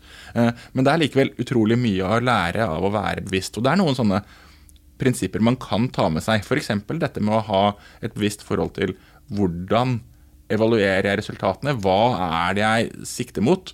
Hva tror jeg kunne ha skjedd hvis jeg ikke gjorde dette? Altså, Hva er liksom det kontrafaktiske? Og Det er ikke så lett å svare på dette, men jeg tror det er ofte mye å hente bare på noen sånn litt grunnleggende refleksjoner, for å se da hva førte det jeg gjorde, faktisk til? Og mm. gir det, hva gir det som jeg kan ta med meg videre? Mm bare lyst til å si at den undersøkelsen, eller det prosjektet da, eh, som du viser til, det var vel var det finansiert av Forskningsrådet, tenker jeg? Av Kunnskapsdepartementet, Kunnskapsdepartementet. gjennom en sånn ja, satsing, ja, program for bedre gjennomføring. Ja, Det er et veldig interessant prosjekt med resultater som jeg syns er litt rart ikke er beskrevet mer. Og det siste du sier der, er også et, et poeng for meg, dette med at jeg mener at både lærerutdanninga og kanskje også praksis ute på skolene bør være mer spørsmålsstillende. Altså at man får anledning til å forske mer i det i det man faktisk gjør sammen med kollegaer. Det trenger ikke stå om det i et, i et faglig tidsskritt, og man trenger ikke legge forskningskriterier på det. Men du oppøver en måte å tenke på. Mm. Den tror jeg også hører til uh, et punkt i det, det uh, du spurte om det var en spesiell kultur ja. i Oslo-skolen mm. som går på fag og faglighet. Ja. Mm. Akkurat det jeg har hørt, altså jeg har en venn som jobber som assisterende rektor på en eh, Oslo-skole, og han sa det at eh, det som var veldig spennende under din ledelse, det var at hvis det skjedde noe bra på en skole, og det var en lignende skole, så delte man erfaringer og sa vi gjorde sånn og sånn, og så kunne de plukke det med seg eller mm. prøve å justere det inn til sin kontekst. Men han sa at det var veldig mye god erfaringsdeling, da. Vi får fortsette litt. Altså, Astrid Søgnen, kan du si noe kort om hvordan dere jobba med oppfølging av nasjonale prøver og eksamen i Oslo? Altså, når resultatet for nasjonale prøver kom, så uh, var vi selvsagt både spente og nysgjerrige på det. Og, uh, og, da hadde jeg avtale med politikerne at uh, vi gikk gjennom og laga et oppsett som da viste utviklingen som regel i fire siste åra. Mm. Og så Da hadde vi dårlig tid, for det var som regel et, eh, under et døgn. og så satte vi opp disse tre punktene er veldig bra, her har vi en, en bra utvikling, men her er sånn og sånn, ja. Mm. Og sendte over. Og så gjorde vi jo, fulgte jo vi det opp i administrasjonen. Og så ba vi jo skolene om å gjennomgå sine resultater og ha mm. noen sånne øvelser. finne mm. ut... Uh, men det viktigste var nok den etterutdanningsdelen der uh, de fagmiljøene som hadde jobba for Utdanningsdirektoratet. Og jeg tenker særlig på Matematikksenteret. Mm. Men uh, det var også, jeg mener det var Lesesenteret i Stavanger. Ja, som hadde laga prøvene. At lærere som hadde hatt elever på femte trinn, eller i matematikk f.eks. De lærerne på en skole, og de lærerne som hadde fjerde, men skulle ha femte neste år, de ble invitert i store hoper inn i utdanningsorganisasjonen. De fikk møte det fagmiljøet som hadde laga prøvene. De satt der med PC-ene sine og eh, hadde sine resultat, egne resultater foran seg. Og så eh, den fagpersonen, eh, f.eks. fra Matematikksenteret, gikk gjennom hadde jo ikke noe spesielt forhold til Oslo-resultatene, men hadde et forhold til det nasjonale resultatet, som viste at X andel hadde store problemer med oppgave fem. Tar jeg et eksempel. Mm. Og det lurte jo da senteret på, og så gikk det gjennom den oppgaven. Og knytta det ofte an til kompetansemålet i femte trinn da på, i matematikk. Eller på fjerde trinn. Og skapte da Så var det jo rom for spørsmål og sånt. En forståelse av hva man kanskje kan overse i det kompetansemålet, eller at dette syns de fleste elever er veldig vanskelig. Kanskje skal dere jobbe med dette på en annen måte. Mm. Den oppfølginga tror jeg var den aller, aller viktigste. Og så ba vi jo de da fortsette på egen skole. sant? Og det gjaldt eksamen også. De jobba på samme måte når det gjaldt eksamen. men Det var ikke noen sånne store samlinger. Men de, i skoleområdene som områdedirektør hadde ansvar for, så møttes de. Og så på egen hånd fant ut at elevene våre på tvers av skoler har særlig problemer med det og det. Og da var det lærerne som møttes. Mattelærerne. sant? Ja. Det hadde jo mye å eh, fortelle hverandre. Og så hørte jeg at eh, Jeg hørte også at de videregående begynte å ta etter. Sånn at rektor på noen videregående forventa at uh, før man fløy ut i sommerferien, så hadde man sett på elevbesvarelser. Ikke bare noen som var bra og noen som var mindre bra, for å, å finne ut hva må vi styrke i vår undervisning. For her er det noe her, De så jo bare til systematisk trekk. Sant?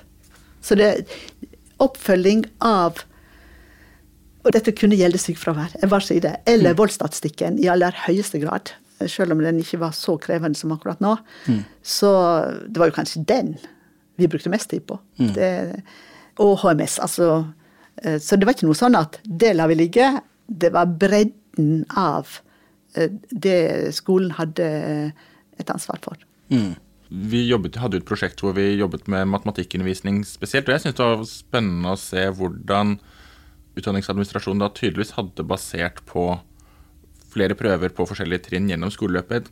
Kanskje ikke sånt klart bilde om hvilke konkrete temaer, altså knytta til brøkregning f.eks., det var problemer, og hvordan, altså hvordan elevene hvilke konkrete misoppfatninger de hadde. Det var ja, Misoppfatninger sånn, var et begrep. Misoppfatninger var et begrep. Og sånn jeg, jeg, har jo sett dette da utenfra bare og hatt litt sånn kort kontakt og kan jo ikke fagdidaktikken i dette her, men jeg opplevde det i hvert fall som at det var en betydelig kompetanse på didaktikk på, uh, i Strømsveien, som også hadde samlet opp data, hadde ganske sånn konkrete evalueringer og vurderinger av hva Oslo-elevene kunne, og hvilke konkrete utfordringer det var en del elever hadde, og når disse dukket opp i skoleløpet og sånn. Så det var spennende å se liksom hvordan det inngikk i arbeidet med den konkrete didaktikken og de konkrete ja, det konkrete eh, didaktiske innholdet da, i dette tiltaket vi jobbet med.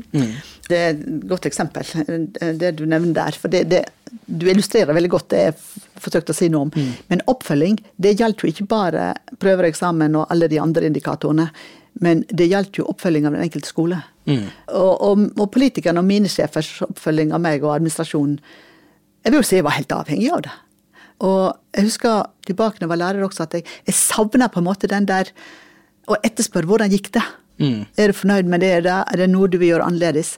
Så i ledelse, det å være nysgjerrig, det å være interessert, det å spørre hvor det går, er det noe spesielt du vil løfte fram som vi må jobbe mer med? Eller rett og slett ha en samtale om hva bør korrigeres.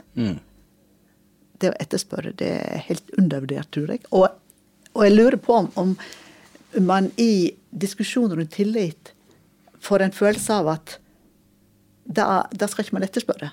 Jeg tenker faktisk stikk motsatt.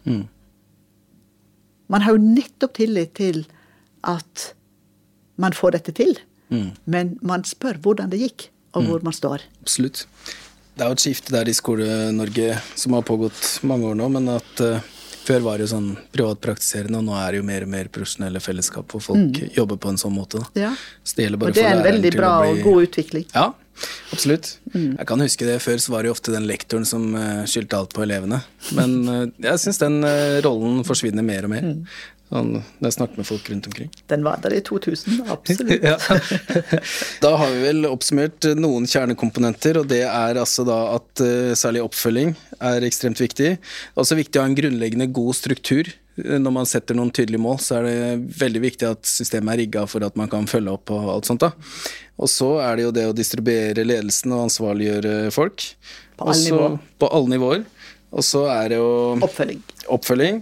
Og så er det også det med kompetente lærere. Eh, altså, jeg mener eh, Jeg har kritisert lærerutdanninga før, og jeg gikk jo på den. Og det er jo kjedelig med det lærerspesialister tar en ekstra master, og så blir det bare avvikla etterpå. Jeg syns det er eh, på tide å bare naile den nå snart. Men ok, Astrid Søgnen, det jeg lurer på er Erfarte du tillit i befolkningen når du satt som leder? Ja, det gjorde jeg. Og det, eh, det er jo klart at jeg satt jo i en eh, posisjon der man kan skyte fra mange kanter.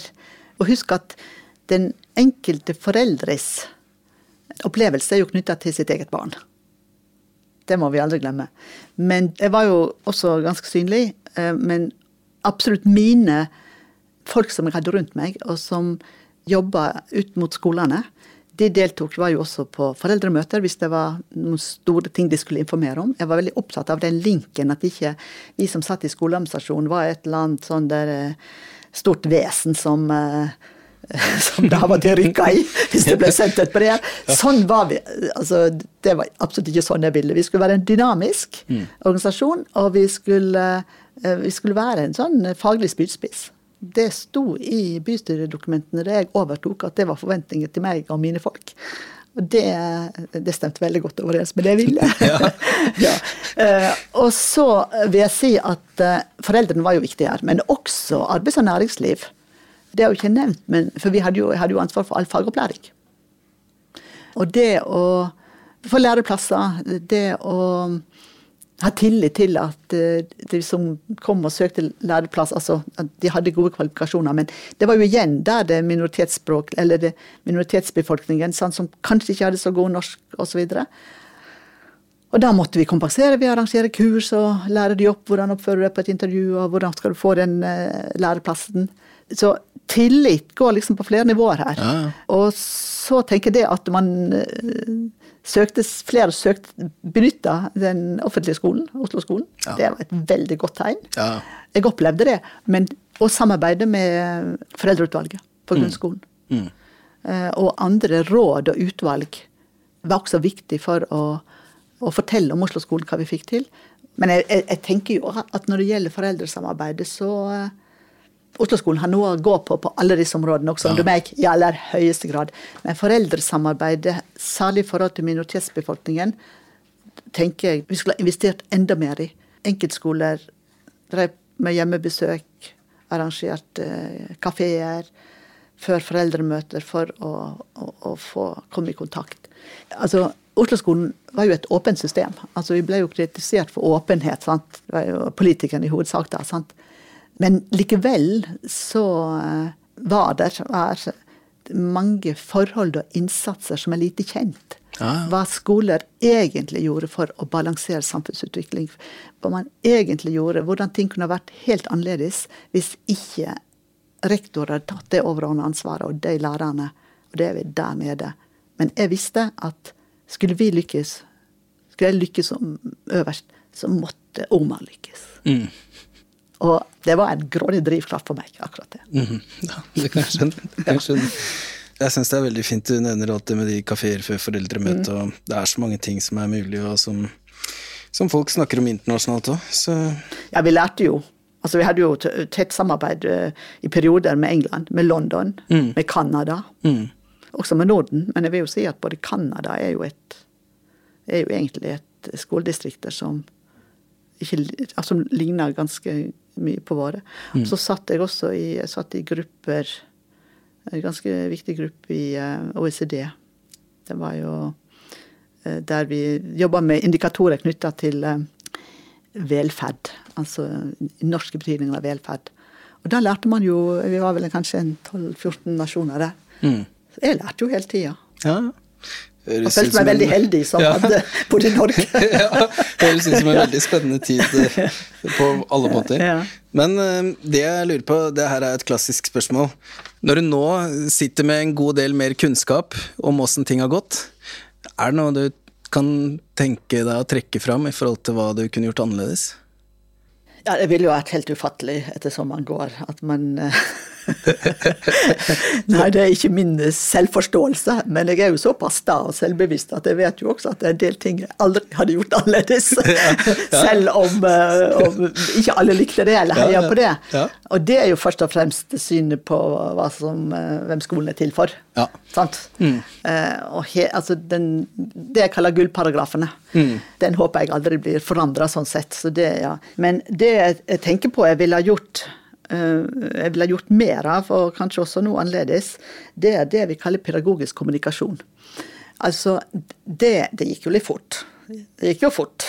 Men vi hadde også veldig Vi hadde altså veldig feil ord. Men vi hadde politikere som eh, eh, ville raskt se at de målsettingene bystyret hadde vedtatt, de eh, var vi i nærheten av. Så jeg tror nok at jeg ville ha lagt større vekt på, brukt mer tid, både jeg sjøl, men også apparatet rundt meg, på å forklare og forankre en del satsinger som var beskrevet i politisk dokument, i stedet for liksom å forvente at, at rektorene, når de kjente til det, og de visste hva sånn og sånn, og vi etterspurte hvor langt har du kommet, at man kunne ha støtta skolene bedre i liksom veien fra kanskje et politisk vedtak eller en innsats til at det ble realisert, og hvordan det gikk, for å sikre effekt. Og ikke sånn at noen tiltak ble happening, sant? fordi de, de ble ikke fulgt, fulgt godt nok opp. Og det hadde vi absolutt også et ansvar for. Eh, Jeg tenker jo bare på det, det prosjektet du forteller om, Lars. Det er jo et veldig godt eksempel på ble veldig godt fulgt opp hele veien. Men da var det også forskere inne, sant? og de som etterspurte. Så det å forankre enda bedre en del eh, betydelige innsatser, så kunne vi ha fått større effekt. Det tror jeg faktisk jeg ville ha gjort. Og så har jeg tenkt på at eh, Jeg har jo sagt mange ganger at altså nøkkelen uansett, nøkkelen er de fagsterke og relasjonssterke lærerne. Så det å i en ettertid kunne ha bidratt enda sterkere til det, uten at jeg akkurat kan si at vi ikke gjorde det nok, men jeg tenker at det er, det er veldig viktig for veien videre. Vi må ut av den der avskiltingsdebatten. Det fører galt av sted. Retorikken. Retorikken fører galt av sted. For det er gjennom læreren at vi, eh, vi, vi, vi bygger landet for elevene. Også at rektorene har, kan pedagogisk ledelse og får støtte. Og, og jeg tenker kanskje vi burde snakket enda mer om det. Fordi jeg vet jo at det vi snakker om, det du snakker om, det du etterspør, det blir virkelighet på en eller annen måte. Og så vil jeg kanskje ha styrka lederutviklinga nedover i systemet. Apropos distribuert ledelse.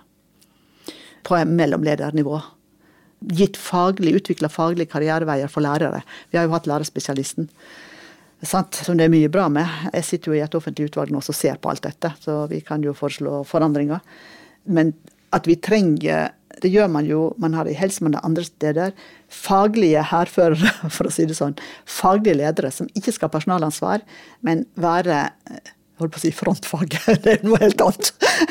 Men for å fange opp de nyutdanna, for å fange opp de andre som trenger litt ekstra. For å passe på at man kommer på etter- og videreutdanning. Det blir på en måte de som Det er noen som Altså han Quatrup, eller hva han heter, han dansken, han sier jo at eh, man må først lære alt på skolen, og så etterpå blir man kompetent, og det tar ca. fire år. Så det høres ut som en sånn slags støtteordning for å gjøre nyutdanna lærere mer kompetente. Ja, jeg mener jo at man bør ha ordninger for det, sånn som vi hadde 50-timerskurset, men det er jo ikke nok. Det bør Ja. gå over lengre tid. Ja. For lærerens virksomhet er kjernevirksomheten, og så må alt det andre fungere rundt. Mm. Oppfølginga, ledelse, støtte, fokus, politikerne. Ja. Og så er det jo det i Oslo, da tenker jeg jo altså de skolene som eh, har største utfordringer. Jeg må jo alltid si at når jeg ser på både gjennomstrømning og inntakspoeng osv., så, videre, så er ikke det mange. Det er ikke så mange. Eh, Så man kan jo tenke Om man kunne bruke f.eks. profilskolebegrepet, ikke bare for de som ikke bare for Nydalen, f.eks., som, som uh, har særlige tilbud innenfor uh, toppidrett, sant, eller Men at, at de skolene som, eh, som har skikkelige utfordringer på en mye bredere plan enn bare problemer i fag, eller noe med trivsel, at eh, de får muligheter å ruste seg opp annerledes enn det vi har gjort hittil. Jeg syns også at politikerne har et stort ansvar for dette. Stykkevis og delt. Man kommer på noe, så skal det iverksettes. Sant? Altså, det er ikke det som skaper systematikk og struktur og vei i vellinga. Det er ikke det som skaper framtida for den eleven som uansett er så ufragmentert, eller er så fragmentert i, i hele sitt liv. Da er det en del av de elevene som trenger en fraværsgrense, f.eks. Mm. Denne elevgruppa trenger mer system og struktur i sine liv. Og da må skolen representere det. Det kunne jeg godt tenkt meg å ha gjort en god del mer, men eh, igjen, det, var, det, det ble for Det ble brukt masse penger. Men det var litt for tilfeldig, altså hva det ble til. Men på den andre sida kan jeg si at noen av de skolene noen av de skolene har de beste lærerne i byen. Så det er ikke det det er snakk om. Sant? Men de lærerne kan også bli veldig sånne lonely riders. Ja. Og det, det er utrolig viktig at de lærerne forteller om hvordan de ser situasjonen fra sitt. Sant? Men det må ikke bare bli sånne elendighetsfortellinger. Det må bli sånn kan vi gjøre det for at mine elever skal komme lenger. Det var mange ord, men det, det, det er sånn jeg har tenkt Ja, rundt uh, Som jeg ville gjort mer av, da. Mm, absolutt. Vi nærmer oss slutten, men eh, det er noen ting som gjenstår. Og jeg kan tenke meg at du er uenig i mye av det som skjer i Oslo-skolen nå, og det skal vi ikke gå inn på. Men hva tenker du at vi bør gjøre mer framover for å skape et eh, bedre Skole-Norge? Nei, altså Oslo-skolen er jo en del av Skole-Norge. Vi har 10% av alle elever. Så jeg ønsker jo at uh, så mange skoledistrikter som mulig skal få en uh, tilsvarende rapport som den Kirkebøen har utkvittert nå. Så det er bare å gi ham forskningsoppdrag. Fordi uh, det ligger så mye kraft i det å vite at noe i hvert fall går riktig vei. Altså Det er jo ikke det at dere får få rapporter i Skole-Norge. Det er jo så mange rapporter at jeg vet ikke om noen klarer helt å følge med i svingene. Og da er utfordringen, hvis du ikke da har en skolesjef som disse tre her, de er veldig viktige for akkurat oss. Nå leser vi disse, nå snakker vi med forskerne, nå tenker vi hvordan vi skal følge opp. Så i Skole-Norge så er jeg tilbake til eh, Jeg er tilbake til det med lærerne. Og så må vi ikke innbille oss at eh, en bedre skole og en bedre Skole-Norge løses gjennom begrensninger, gjennom struktur, gjennom mer av eh, altså flere lærere og mer ressurser. Alt er viktig. Jeg må få si det, ellers blir jeg misforstått. Men akkurat nå syns jeg det er litt for mye at det er det det handler om. Vi kan risikere at vi får en ganske oppsplitta fellesskole.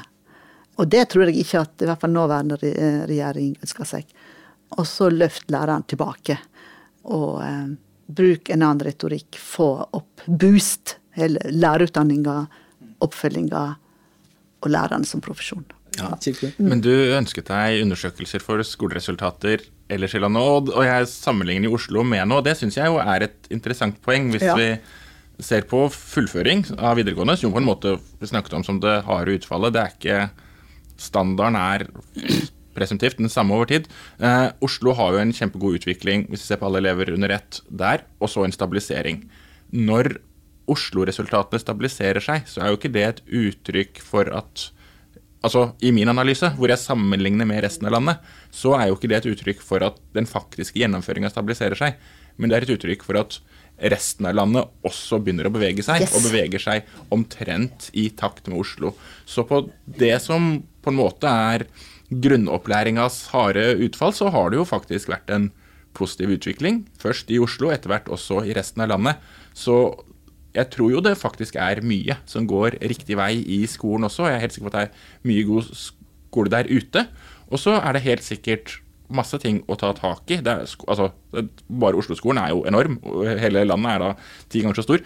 Og jeg tror arbeidet mitt bygger jo på skolebidragsindikatorene. Jeg tror det de finnes for hele landet. Jeg tror dette her, det er informasjon det er å bygge videre på. Det er ikke uttømmende mål på skolekvalitet. Det er ikke noe eksakte mål. Men de gir likevel, mener jeg vi har godt grunnlag for å hevde, en rimelig god indikasjon på hvordan skolene bidrar på noen områder. Og som gir et grunnlag for å bygge videre og se hva man lykkes og lykkes mindre på. Det er jeg veldig enig i, og det hadde jeg notert meg som et punkt. At um, det jeg erfarte da i perioden mellom et kunnskapsløfte, da, sant? Altså, Oslo hadde jo den fordelen at mens jeg jobba med Kunnskapsløftet, så prøvde jeg jo ut alt i Oslo før Stortinget hadde vedtatt det. Og da, på det tidspunktet så opplevde jeg jo at det var mange tanker som var etter hvert blitt godt tenkt hos hos flere, enten de likte det eller ikke i Oslo. Men det var lenger unna i, eh, i, eh, i andre distrikter i, i Norge. Men at eh, jeg tror alle norske skoler mer eller mindre jobber mer systematisk i dag enn de gjorde for seks, sju, åtte år siden. Og jeg må jo absolutt få understreke på slutten at vi har en utrolig god norsk skole. En god offentlig norsk skole med høy tillit i befolkningen. Det vi snakker om nå, og det som jeg også spiller inn, er jo å foredle og forvalte og utvikle, sånn at de kommende generasjonene nyter godt av det samme i ei ny og mer krevende tid. Så vi må hele tida sjekke at vi får nok ut av alt vi investerer. Og jeg har nytt veldig godt av å være skoleleder både i Oslo og i, i Norge, men vi skal jo så videre. Jeg tillater meg med et lite poetisk bilde her, og det er, eh, det er akkurat som Skole-Norge har sittet litt fast tidligere med ekstremt lav gjennomføring og sånt, og nå ser jeg liksom for meg at det er som et tankskip som holder på å kjøre ut fra brygga, og det er fortsatt noen tau som holder det litt igjen og sånn, som vi bare prøver å kutte. Og så er det litt sånn at eh, når den tankbåten først får fart nå snart, som jeg tror kommer til å skje de neste åra, så tror jeg norsk skolesystem kommer til å gjøre kvantesprang. Jeg tillater meg en liten, liten håpfull eh, digresjon. Nå lurer jeg på, mm, Astrid, du har jobba i skolesystemet siden 1983, og det var det året jeg ble født. Og du har vært sentral i flere læreplanreformer. Du har et eget utvalg som ble oppkalt etter deg. Du har leda Norges største skoledistrikt i 18 år. Med all din innsikt og ditt åpenbare dyptgående engasjement for elevene, og din lange erfaring tatt i betraktning, hvis du skulle velge ut ett tiltak profesjonen selv burde satse på framover, hva ville du valgt ut da? Det syns jeg er umulig å svare på. Ok, Men for å ufarliggjøre ja. litt, la oss si Ja. tre tiltak, og at vi ikke tillegger så mye Nei, vekt men jeg syns, eh, jeg, jeg syns for det første så syns jeg egentlig at jeg har svart en del på det gjennom, uh, gjennom mitt fokus på lærerprofesjonen. Og det er litt farga av at jeg er litt i tvil om akkurat hvor vi står nå, og det er diskusjonene som går. Om det fører oss i riktig retning. Fordi vi har en utrolig flott, og etter hvert også veldig godt utdanna lærergruppe. Så det holder jeg bare fast på. At, eh, for hvis ikke du har den flokken der ute, så nytter ikke det hvor mange flotte direktører det er, for å si det rett ut. Og, det, og, de, eh, og de direktørene skal også forstå veldig godt hva læreren holder på med, helst være lærere. men men jeg, jeg har bare lyst til å omformulere litt, for jeg tenkte litt på akkurat dette her, at jeg sikkert fikk noen sånne spørsmål. så tenker jeg, hva er det egentlig som noe av det som har betydd mest for meg? Jeg har noen bilder i hodet mitt, og det er f.eks. fra Oslo rådhus. To ganger i året. I den flotteste salen i Oslo rådhus når du kom inn. Der var det da i eh, to ganger i året, vår, mai og november, samla 300-400 ungdommer som fikk sitt faglige svennebrev. Det var de, de som hadde gått to år på skole og to år i lære, og det var de voksne. Det kunne være sjåfør tunge kjøretøy på 53 fra Somalia, som for første gang fikk et bevis på at du kan noe. Du går på jobb neste dag. Du har en jobb. Det hadde jo alle disse, de eldste, for de hadde jo en, en annen vei inn. Og Jeg blir nesten rørt når jeg tenker på det. fordi da satt jeg og tenkte på at alt dette her, får jeg være med på, Jeg har et ansvar for at det skjer. Og det er Altså, det er noe med at dette må vi ta vare på. Eh, Vi må skape muligheter hele veien. Og de som sitter øverst, må ville det og se det og pushe det. Og så er det, jeg nevnte sommerskolen. Altså når vi samla nesten flere tusen eh, studenter og lærere, fylte Coliseum kino ut møte 20 000. Og det engasjementet, den gleden, det er sånn Det er bare dette må vi beholde. Og så er det alt det andre. Men dette er sånne sterke øyeblikk. Og det er jo klart et godt øyeblikk når jeg leser Kirkebøens rapport også. Men eh, ja, det er det absolutt, fordi bak alle tall så er det enkeltelever og enkeltvoksne. Statistikker for meg, det er folk. Jeg ser de bak statistikken. Så når jeg hørte at eh, altså, eller hørte det at jeg var liksom bare opptatt av det resultatet eh, som en skole har på nasjonale prøver osv., så, videre, sant, så så stemmer det litt med min egen selvforståelse. For det som gjorde at jeg var interessert i hvorfor så mange da eh, Eller skolen hadde så mange på det laveste eller det midlerste eller ja. Så var det fordi jeg så de elevene. Og tenkte at jeg håper at de undersøker veldig godt hvordan de hjelper disse elevene videre. Det var mitt fokus. Det var det da, og det ville det vært nå, om jeg skulle ha stått på i 20 år til. Så nå setter jeg ordet fritt. Er det noe dere har brent inne med, som dere tenker er viktig å få fram? Nei, altså det er jo igjen veldig Oslo-prega, men jeg har jo sagt det dette med at uh, enhver elev som fullfører videregående, enten det er på yrkesfag eller ja, uh, og som kommer ut i videreutdanning eller arbeidsliv, gjør byen tryggere. Ja, utdanning er et um, redskap for å gjøre byen tryggere, Ja. og for å Mm. gjøre Ja. menneskeliv bedre, og for å unngå utenforskap Ja, og alt sammen. Ja. Og, og en del, det kunne jeg jo for så vidt ha sagt i andre sammenhenger her også, at noen ganger opplever jeg kanskje at debatten om vold og spetakkel og bråk, og sånn som det er ganske mye av nå i forbindelse med Oslo-skolen, at det er noe basisk som jeg, man kan komme til å glemme litt. At det at skolen holder veldig fast i deg. Sant?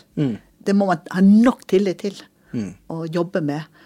En rektor i Oslo-skolen sa til meg for noen år siden, hun var på en krevende skole, og hun sa at eh, når du liksom i ti år har fått en forståelse av at eh, det er lite du mestrer, og du er egentlig i urokråk, og ja, ingen var så veldig glad for at vedkommende var der, eller den gruppa han tilhørte, da blir du psykisk syk, sa han.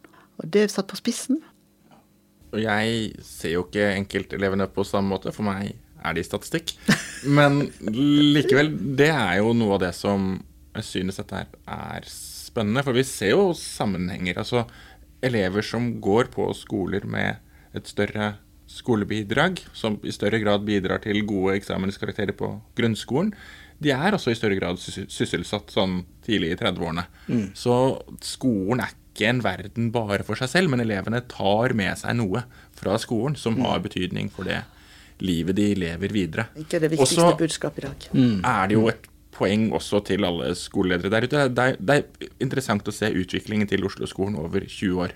Og det er kjempevanskelig, og sånn forskningsmessig umulig å knytte den til konkrete begivenheter og tiltak og innsatser og sånn. Det er helt sikkert mange ting som har skjedd, men det er jo en ganske påfallende forskjell over tid. Hvis du sammenligner den forskjellen med liksom effekter man kan håpe på av for sånn forskjellige innsatser rundt omkring, så er dette her en imponerende utvikling. Samtidig så tror jeg det er viktig at man ikke overvurderer hva man liksom får til på kort sikt, eller i hvert fall hva man skal få til på en sånn kort sikt og klare å videreføre. Dette her er nok et dette her er, det er noe jeg har kjent litt på med å presentere skolebidragsindikator og sånn, at skolefolk er da ofte veldig opptatt av resultatene for i år, ikke i fjor, for i fjor var alt annerledes. Nå har vi endret alt mulig. Og det kan jo hende de har det, men jeg, altså, når jeg har sett på dette her på skoler over tid, så ser det ut til at det er noe stabilt altså, fra år til år. Det er ikke det, det er optimistisk å tro at du stadig vekk har gjort en kjempeendring fra det ene året til det andre, og det er jo også et oppskrift på å da bli skuffa når du kanskje går tilbake til noe nærmere i, i fjor neste år igjen. Så det er nyttig å ha et bevisst forhold til det, at ja, endringer er mulig. Varige endringer er nok sannsynligvis vanskelig, det ser i hvert fall sånn ut i dataene. Men samtidig så er jo faktisk resultatene i Oslo-skolen et tegn på at det går an å få til en varig endring over tid. Og f.eks. på gjennomføring så ser det altså ut til at noe av den samme utviklingen har kommet til resten av landet noen år seinere. Så det er jo Ting skjer. Det er veldig bra. Veldig fint, og vi kommer til å følge med med argusøyne på den videre utviklinga av Oslo-skolen også, bare sånn at det er sagt. Det er avsender meg, så vi, vi gleder oss til eksamen kommer tilbake sånn at vi kan få sikre tall. Jeg takker så mye for at dere kom. Takk for at dere tok dere tid. Og så gleder jeg meg til at vi alle sammen kan ta med oss ting fra Oslo-skolemodellen og gjøre Skole-Norge enda bedre. Takk selv. Takk. Et bedre Skole-Norge.